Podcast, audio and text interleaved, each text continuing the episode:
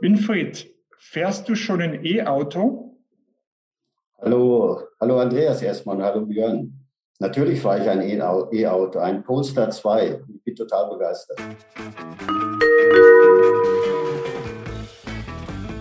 Das Team vom New Mobility Planet heißt Sie herzlich willkommen an Bord. Ihre Gastgeber sind Björn Bender von der SBB und Andreas Hermann vom Institut für Mobilität an der Universität St. Gallen. Wir freuen uns sehr, liebe Zuhörerinnen und Zuhörer. Björn Bender und ich, wie immer die Hosts. Wir haben einen ganz besonderen Gast da, Winfried Fahland. Ähm, er hat seine Karriere bei GM, bei Audi gestartet, hatte einige Führungspositionen im Volkswagen-Konzern inne, war Präsident von Volkswagen China, CEO von Skoda und ist jetzt im Aufsichtsrat von Volvo. Winfried, schön, dass du heute dabei bist. Wir freuen uns sehr. Ist mir ein Vergnügen. Du, helf, helf uns mal mit der, mit der E-Mobilität. Test, ich sehe, habe immer diese Säulen vor mir äh, mit der Bewertung von Tesla, ein riesiger Wert und daneben die andere Säule mit der Bewertung aller anderen Automobilunternehmen. Und meistens ist diese zweite Säule nicht so groß wie die erste. Sind wir jetzt wirklich im, im Zeitalter der E-Mobilität? Ist Tesla allen anderen um Längen voraus? Ähm, ja, wenn man sich die Entwicklung äh, betrachtet der letzten Jahre und äh, Tesla ist ja sehr früh in die Elektromobilität, äh, ich glaube vor ungefähr zwölf Jahren gestartet, erstmal mit dem Model S. Und diese ganze Entwicklung und auch die ganzen Schwierigkeiten, die Tesla am Anfang hatte, dann ist es schon erstaunlich, äh, wie diese Firma die Automobilindustrie in Summe weltweit geprägt hat. Äh, äh, zur Bewertung, naja, da kann man sehr unterschiedlicher Meinung sein ich glaube, dass sich die in den nächsten zwei Jahren äh, die, die Werte der Automobil, der traditionellen Automobilindustrie und die der New Markets äh, mergen, sodass wir einen, ich sag mal, doch einen, einen, ich sag mal, eine noch eine realere Bewertung äh, der Newcomer sehen und auch eine bessere Bewertung äh, der traditionellen Automobilhersteller. Äh, ihr wart ja bei Volvo auch sehr früh dabei, habt damals äh, sehr eindrücklich gesagt, wir regeln bei 180 Kilometer Höchstgeschwindigkeit ab. Wir, wir produzieren irgendwann, ich glaube, demnächst keine Verbrennungsmotoren mehr. Ähm, ihr seid in gewisser Weise auch Vorreiter der klassischen Automobilhersteller in diese neue Welt hinein. Kann man das so, kann man das so sehen? Ja, also ich äh, würde uns durchaus als, ich sag mal, die fortschrittlichsten und die am weitesten äh, sind bei den traditionellen Automobilherstellern sehen. Äh, ich weiß gar nicht mehr, ob man bei Volvo überhaupt noch von traditionell sprechen kann. Wir, äh, klar ist das eine Übergangsphase, aber wir haben klare Ziele, 2025 äh, mehr als 50 Prozent elektrifizierte Fahrzeuge haben. Da sprechen wir über reine BEF-Fahrzeuge. Und wir haben ja auch gesagt, dass wir bis 2030 voll elektrifiziert sein wollen. Das heißt 100 Prozent BEF weltweit. Ich glaube, das hat keiner in unserer Größenordnung, keine Premium-Herstellern bisher angeboten. Ähm, äh, wenn man die Historie der Automobilindustrie anschaut, da gab es ja eigentlich nur ganz, ganz kurze Phasen immer, in, in denen zwei Technologien parallel äh, sozusagen bewirtschaftet wurden oder gepflegt wurden. Man hat sich dann immer, immer entschieden für das eine oder das andere. Wir hatten ja schon mal E-Mobilität ganz zu Beginn, dann äh, kam der Verbrenner und jetzt sind wir wieder Richtung E-Mobilität. Also würdest du sagen, dieser Point of No Return ist irgendwie überschritten. Da gibt es kein Zurück mehr, da gibt es im Prinzip kein Weiter mehr mit, dem, mit der klassischen Verbrennertechnologie. Also ich stimme da also mit einigen Bewertungen von einigen, äh, ich sag mal, Leuten, die äh, sich extrem damit äh, befassen, eindeutig zu. Also ich glaube 2020, zweite Hälfte war der Wendepunkt in der Industrie. Es ist jetzt klar, dass der Verbrenner irgendwann ich sag mal, aufhört. Äh, wir haben natürlich, das sind Prozesse und die sind auch nicht so einfach, äh, ich sag mal, äh, umzuschalten. Letztendlich hat nicht Tesla allein, sondern auch der Gesetzgeber, der europäische, der amerikanische Gesetzgeber und auch der chinesische Gesetzgeber, wenn ich mal die drei großen Märkte, den, den Schritt Richtung Automobilindustrie vorgezeichnet durch klare CO2-Ziele, durch das Pariser Abkommen 2050. Das heißt, es gibt für den Verbrenner aus einer Legislative heraus überhaupt keine Zukunft. Und jetzt geht es darum, wie hoch ist die Geschwindigkeit. Und ich finde, und äh, Andreas, da kennen wir uns, wenn man mal eine Entscheidung getroffen hat, dann muss man sie auch konsequent durchziehen. Deswegen bin ich persönlich für eine schnelle, für einen schnellen Wandel. Äh, Und das bringt auch Werte und das ist auch überzeugend äh, vom Publikum. Natürlich können nicht alle so handeln, denn es gibt auf der Welt natürlich noch genügende Gegenden. Sprechen wir über Afrika oder einige Länder in Asien oder Südamerika. Ähm, dort ist Elektromobilität aus verschiedenen Thematiken heraus, äh, Einkommensschwäche, äh, Familien, äh, einkommensschwächere Kunden, aber auch nicht vorhandene Infrastruktur deutlich schwerer zu machen und es wird etwas länger dauern. Von daher äh, sprechen wir durchaus äh, in einer Übergangsphase. Und Tesla, äh, um das Beispiel Tesla nochmal zu nehmen, wir sehen ja gerade, dass Tesla gerade auch in Schwierigkeiten kommt, wenn es darum geht, ich sag mal, doch die hohen Volumenziele, die Tesla hat, jetzt in den Markt zu bringen. Denn Tesla ist ein Premium-Hersteller. Und er hat mit dem Model S und anderen Modellen eine Top-Down-Strategie gehabt. Und jetzt kommt die Elektromobilität in den breiten Markt. Und dort ist, sind sicherlich die traditionellen Hersteller deutlich besser aufgestellt. Jetzt ist ja Volvo, äh, ist es eigentlich ein chinesisches Unternehmen? Also, dass es natürlich rechtlich ein chinesisches Unternehmen ist, wissen wir. Aber ist es so von der Führungskultur her eigentlich ein chinesisches Unternehmen oder ist es ein europäisches Unternehmen oder was ist es eigentlich für ein Unternehmen? Nein, Volvo ist ein globales Unternehmen mit einem sehr kompetenten Aufsichtsrat. Äh, ich sage ich habe selten ein, ein Gremium gesehen, das so kompetent und vielfältig äh, divers äh, besetzt ist. Mit Chinesen, mit Schweden, mit Amerikanern, mit Europäern, mit Asiaten aus der gesamten Welt und unterschiedlichen Fachgebieten. Ähm, und naja, es ist eindeutig ein eigenständiges Unternehmen und äh, ich kenne den Herrn Li Shufu, den Eigentümer von Geely über die Geely Holding, auch persönlich sehr gut. Er führt die Unternehmen eher wie ein Portfoliounternehmen. Also er lässt das Management äh, machen. Äh, er sorgt sich um die Profitabilität und um die Zukunftsvision. Äh, Aber in die Entscheidungen einmischen tut er nicht, sondern das macht das Management zusammen mit dem Aufsichtsrat.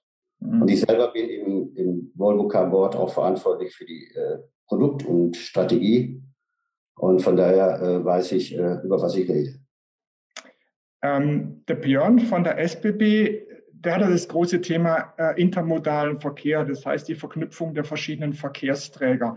Sind es Themen, die ihr auch diskutiert, dass ihr sagt, Volvo könnte irgendwann mal ein Port oder Shuttles anbieten oder denkt ihr im, im Prinzip jetzt in, in, im, im Übergang vom Verbrenner zur E-Mobilität und was so autonome Mobilität anbelangt, entlang der verschiedenen Levels der Fahrzeugautomation, aber immer noch als quasi Standalone Verkehrsträger? Gut, wir sind jetzt, und da ist Tesla auch nicht weiter oder einige Newcomer auch nicht weiter, wir sind zurzeit in einer ersten Phase der Elektromobilität. Äh, das heißt, die, wir befassen uns derzeit sehr mit der Hardware, äh, das heißt mit dem elektrischen Powertrain, mit den Batterien und äh, den Steuerungen und auch Richtung zentraler Computer. Und es geht auch um eine größere Vertikalisierung. Das heißt, viele Firmen beginnen das Know-how in den Firmen aufzubauen und vertikal zu integrieren, um das Hardware-Know-how zu haben. Aber der, der nächste Step ist natürlich, dass wir in die Software gehen. Und, und ich glaube, dass das Thema Hardware und das Thema elektrische Powertrains im Ende dieses Jahrzehnts abgeschlossen sein wird.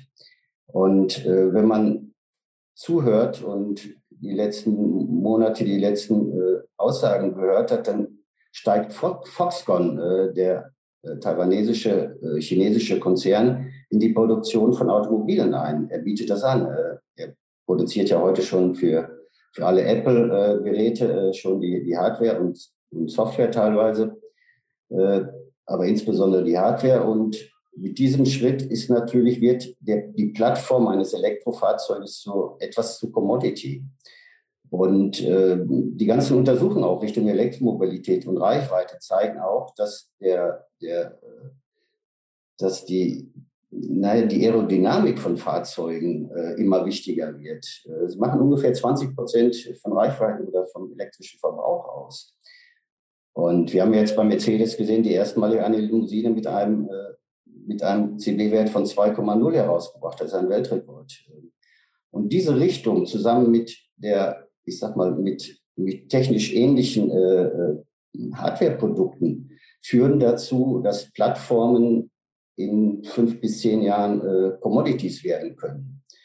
Und dann müssen natürlich Geschäftsfelder her, die sich eher mit Software befassen. Und da sind wir im Mobility-Bereich. Und da gehört auch das autonome Fahren dazu, was sicherlich wichtig ist für eine vernetzte Mobilität.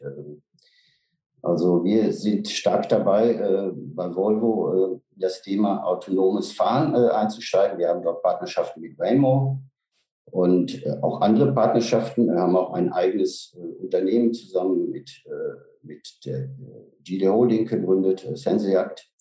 Und wir werden mit diesem Unternehmen das autonome Fahren voranbringen bei Volvo steht natürlich das Thema Sicherheit im Vordergrund. Von daher werden wir uns nicht wie Tesla auf Kamerasysteme äh, allein verlassen, äh, was ich für äh, etwas problematisch halte, sondern wir werden äh, natürlich LiDARs benutzen, äh, neueste Technologie. Und, äh, aber dazu muss die Rechengeschwindigkeit unserer Chips natürlich noch etwas schneller werden, denn es werden Milliarden und Trilliarden von Daten in Sekundenschnelle verarbeitet.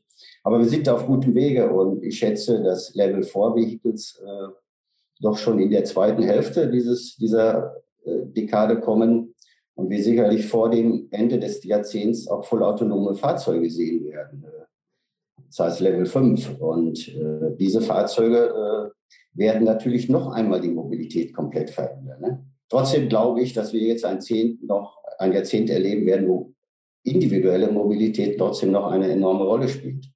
Mhm. Björn, äh, ihr habt ja solche Kooperationen, Green Card oder Green Class heißt es, ähm, ist ja ein so ein Beispiel, wo ihr mit BMW, mit dem E-Fahrzeugen von BMW Kooperationen macht. Ist es aus eurer Perspektive der Schritt im Prinzip mit, ähm, sagen wir, aufgeschlossenen Herstellern, die im Prinzip diese Intermodalität pflegen wollen, denn in solche Kooperationen zu gehen? Erstmal könnte ich euch noch ewig äh, zuhören, um das mal äh, einzuwerfen, weil, ne, Winfried, was du so ein bisschen ausgeführt hast, auch genau die Perspektive eigentlich ähm, trifft, die, die ich persönlich sehe. Ne? Du brauchst, du hast an dem Tesla-Beispiel sehr gut skizziert. Ähm, Tesla ist sicherlich nicht der Einzige, der E-Mobilität kann, aber es braucht wahrscheinlich jemand, der vorausgeht, der auch ein bisschen ja, Mut zur Veränderung hat und der andere auch mitzieht, auch ein bisschen zwangsläufig. Ja, äh, das ist, glaube ich, das, was man, was man, was man jetzt auch braucht, um den Wandel herbeizuführen. Auf der anderen Seite beschreibst du diese Commodity-Effekte aus meiner Sicht sehr gut, weil ja, vielleicht diese, diese ganzen Unterschiedlichkeiten, auch der individuelle Bezug zu einem, zu einem bestimmten Verkehrsträger auch oder einer bestimmten Marke, die wird sicherlich weniger werden und aus der Herstellersicht ähm, wird es einfacher wahrscheinlich Mobilität zu produzieren, ne? gerade in der Automobil- Branche. Und, und Andreas, was du jetzt beschreibst, ist natürlich sind wir ähm, dabei, über so ein Produkt wie Green Class ähm, zum Hintergrund, das ist eigentlich ein E-Fahrzeug mit einem Generalabonnement in der Schweiz, also einer, einer Bahncard 100, Winfried, jetzt auf deutsche ähm, Marktgegebenheiten übertragen, wo wir quasi den Heavy-Usern ein, ein Allround-Paket der, ja, der elektrifizierten Mobilität, der grünen Mobilität bereitstellen und das äh, in den Anfängen mit, mit BMW gemeinsam getan haben. Heute nicht mehr. Also heute sind wir äh, herstellerunabhängig. Ja, wir haben ganz verschiedene ähm, Modelle da im Portfolio ähm, mittlerweile oder zukünftig sicherlich auch gerne Volvo oder Polestar-Fahrzeuge. Und es ist natürlich genau das, was der Kunde sucht. Ja, der Kunde sucht einen einfachen Zugang zur Mobilität schon immer und zukünftig natürlich einen einfachen Zugang wahrscheinlich zur elektrifizierten Mobilität. Und wenn er dann noch äh, ganz unterschiedlich unterwegs ist, intermultimodal, dann wird es nicht nur das E-Fahrzeug sein, sondern es wird dann die schlaue Verknüpfung eben aus, aus Zug, aus E-Bike, aus äh, Straße und so weiter sein, die dann am Ende hoffentlich ja, ein Angebot bereitstellt, um, um auch einen Wandel herbeizuführen. Ja. Also dazu vielleicht noch ein kurzer Kommentar. Also ich selber fahre jetzt ja seit einiger Zeit äh, Elektromobile. Äh, also ich bin zuerst einen elektrischen Taycan angefahren, jetzt fahre ich einen Polestar. Und ich äh, werde dann zukünftig auch, Volvo bringt ja jetzt gerade den XC40 elektrisch aus raus. Diese Fahrzeuge sind extrem gut, ich sag mal, im, im normalen Day-to-Day-Fahren. Haben Reichweiten zwischen 300, 400 Kilometer real das reicht völlig. Ähm, ich komme damit eine ganze Woche aus, ohne zu laden. Am Wochenende wird kurz aufgeladen. Und es macht einfach Spaß, auch durch die hohen Drehmomente mit diesen Autos zu fahren. Nichtsdestotrotz, äh, ich werde am Wochenende nach Italien fahren äh, und äh, werde etwas mal, Urlaub machen. Und da fängt dann die Diskussion an. Und man kennt ja die ganzen Diskussionen, auch die öffentlichen Berichte über Ladeinfrastrukturen. Die nicht vernetzt sind. Äh, ich habe Artikel gelesen, da hat einer 30 Apps über verschiedene Ladestationen und 50 Prozent der Ladestationen funktionieren nicht. Ich glaube, das ist eine große Herausforderung der Staaten. Ich weiß jetzt nicht genau, wie es in der Schweiz ist, aber ich gehe mal davon aus, dass es ähnlich ist wie in Deutschland.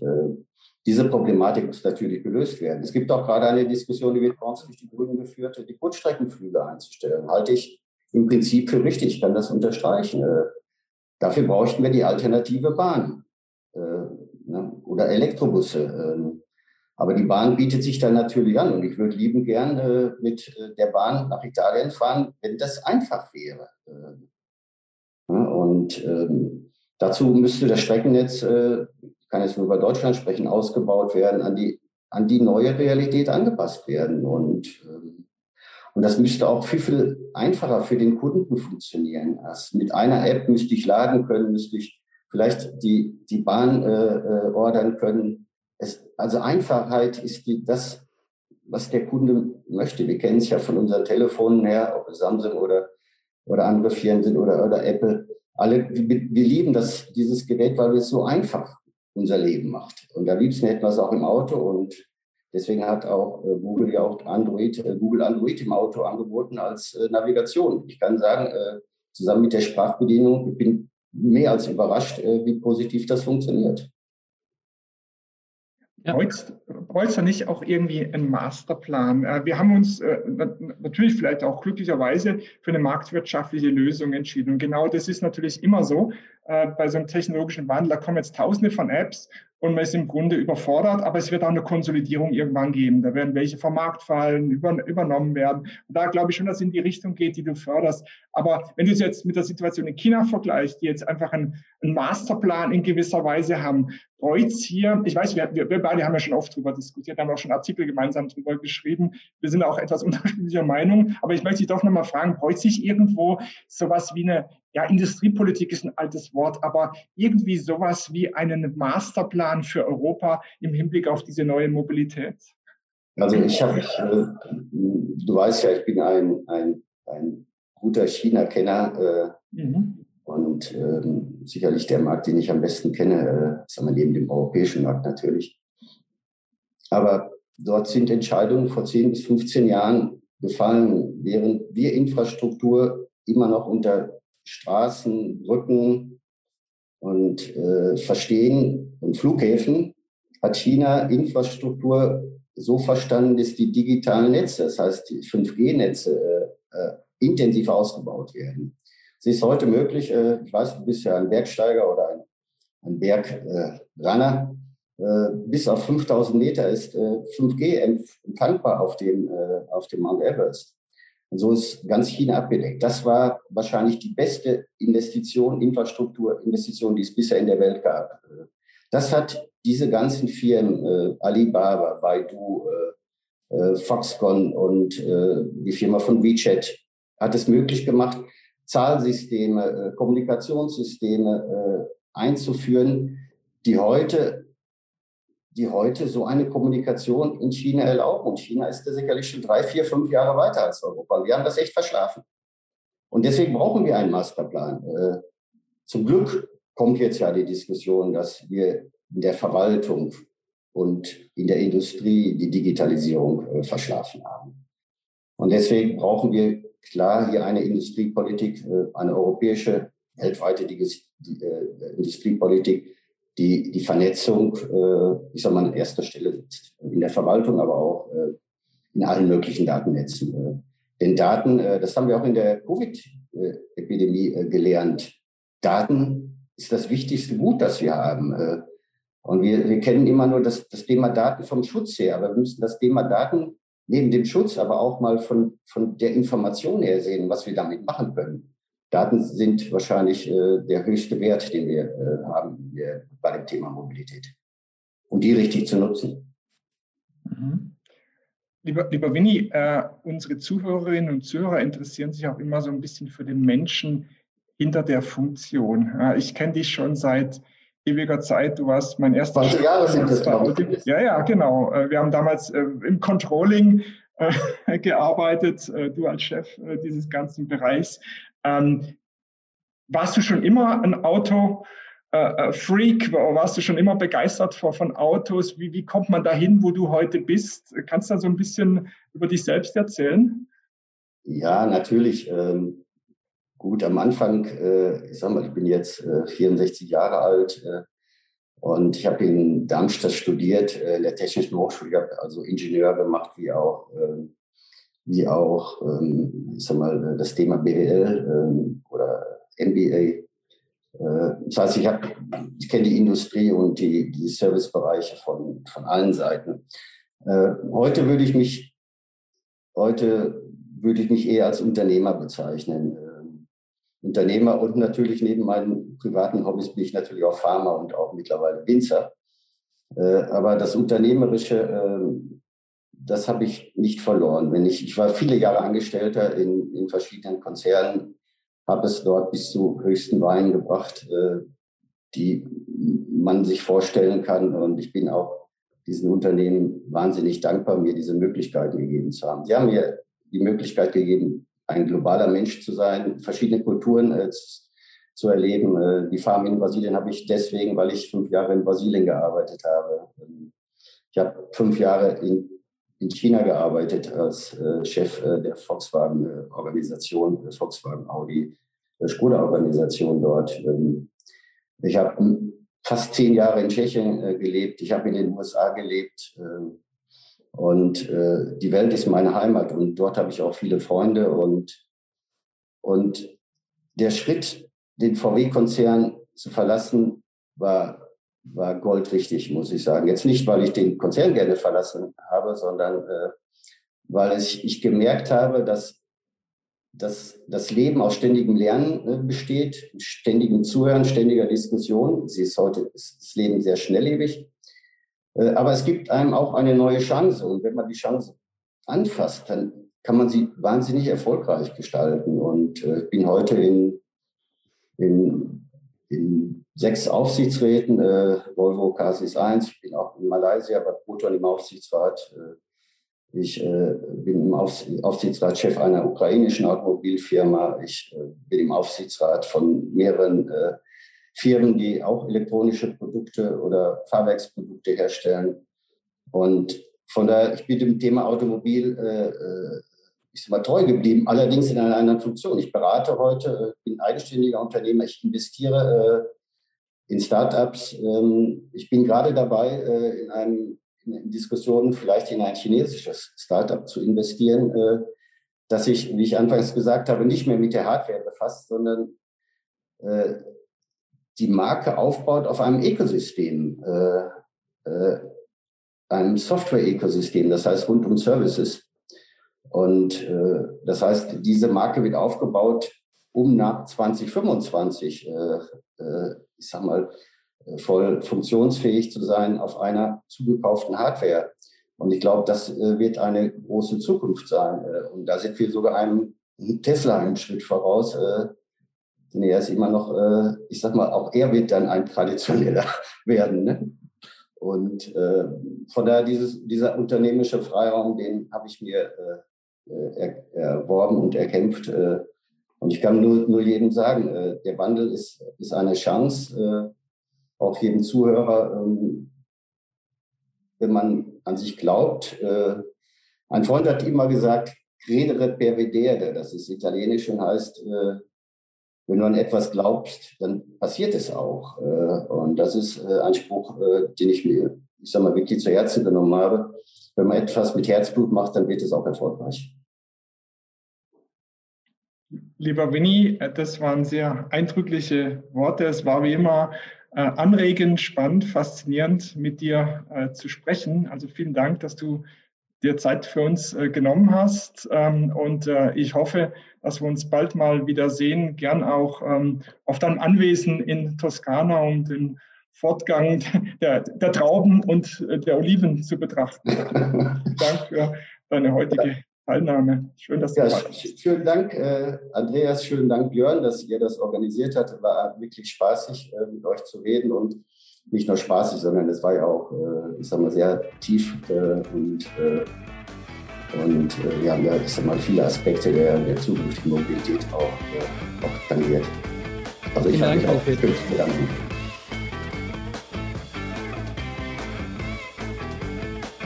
Danke, dass Sie uns begleitet haben. Nächsten Donnerstag geht die Reise mit einem spannenden Thema weiter.